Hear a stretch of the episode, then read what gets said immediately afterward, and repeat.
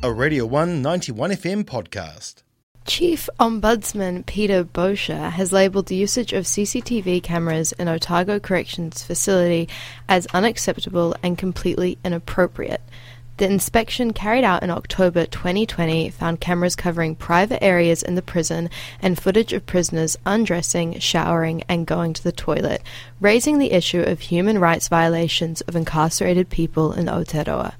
I spoke with Dr Fairleigh Gilmour, Senior Lecturer in Criminology and Gender Studies at the University of Otago, about the unethical use of CCTV hardware in prisons, the benefits and drawbacks of this technology, and what we need to consider when it comes to surveillance monitoring and the treatment of individuals in correction facilities.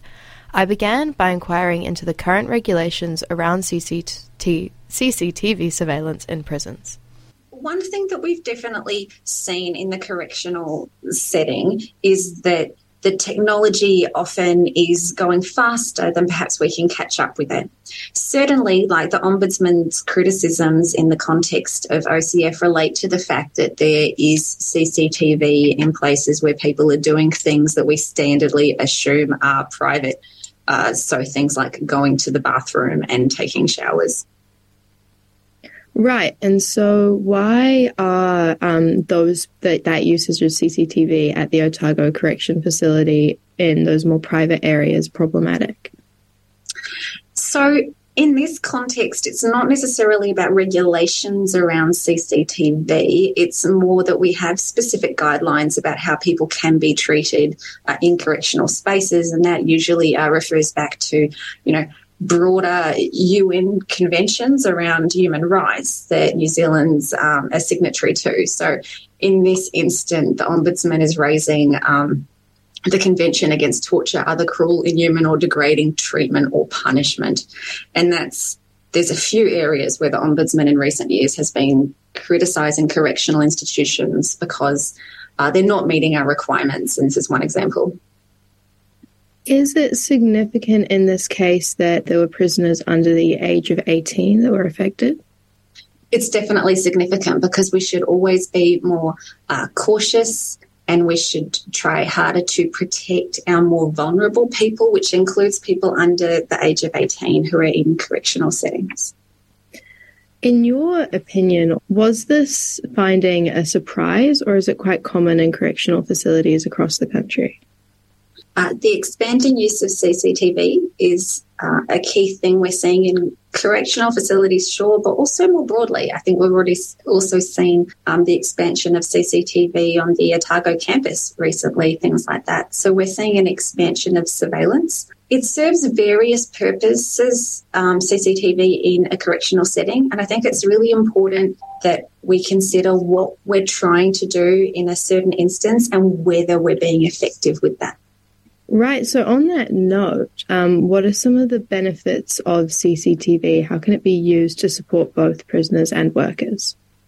So while we don't have research in New Zealand that looks at this, more broadly for example, in Australia, there's been some research and some other research internationally, which shows that incarcerated people often do actually support some level of surveillance because, it can be a dangerous place, prison. So there's a feeling that it might provide some level of safety, but they do not support it in places where they feel they should be able to have privacy. So it's not that there should necessarily be no surveillance, but certainly in places where people would like to be private, that's a key issue. One thing we have to keep in mind is, as a society, we've moved towards greater and greater use of CCTV, but there is very little evidence that it's effective at doing anything except reducing theft, particularly in parking lots. So we seem to be wanting to use something that's quite an effective tool at situational crime prevention to serve a whole range of purposes that we don't have any evidence that it does actually serve. What are some arguments against extensive surveillance in correctional facilities through things like CCTV? Because CCTV can be somewhat effective around things like, it tends to be theft that it's more effective around. There's no evidence that CCTV really reduces violence. But it can therefore have some role in terms of contraband and so on in a correction setting. Another key issue, though, is that often the use of things like CCTV and surveillance and corrections is partly done because of, particularly in private spaces, is partly done because of concerns around self-harm and suicide in correctional settings. And I think corrections is actually in a really difficult space where, in order to protect people's human rights by trying to keep them safe, they're also impinging on people's rights by removing their dignity and subjecting them to inhumane treatment. And this is also an issue that's been raised around things like the use of restraints in corrections and how people are treated in the at-risk units, which often starts to look a lot like solitary, so again, going against human rights. However, I'm not sure that corrections necessarily has the tools to deal with all the things they're having to deal with. There are very high rates of having experienced trauma, of child abuse, of PTSD, of substance use disorders and other mental health disorders in incarcerated populations. And there's limited resourcing, limited tools and limited approaches that corrections is able to use. So sometimes I actually think they're in a very difficult space. And the question might become whether some people are best served by being in that prison space, given the gravity of concerns around self-harm and suicide and so on. Would things like the pixelation of CCTV footage rectify part of this problem?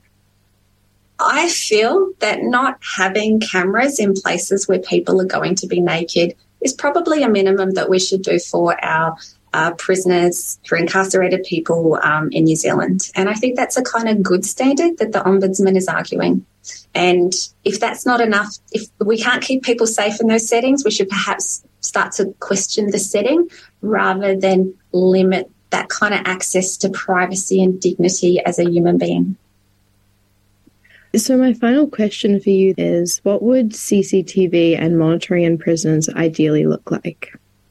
I think the main thing always when technology is introduced is we should work out exactly what we're trying to achieve, and then we should evaluate whether we are achieving those goals.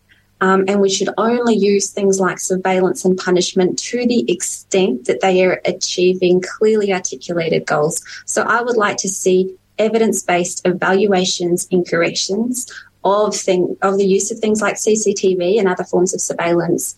And I would like it to be really serving very clear and justified goals in that setting. I think that's what we'd like to see. And also just no more cameras where people are naked.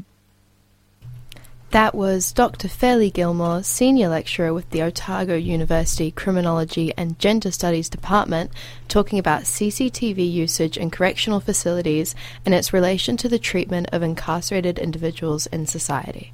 That was a Radio One 91FM podcast. You can find more at r1.co.nz or wherever quality content is found.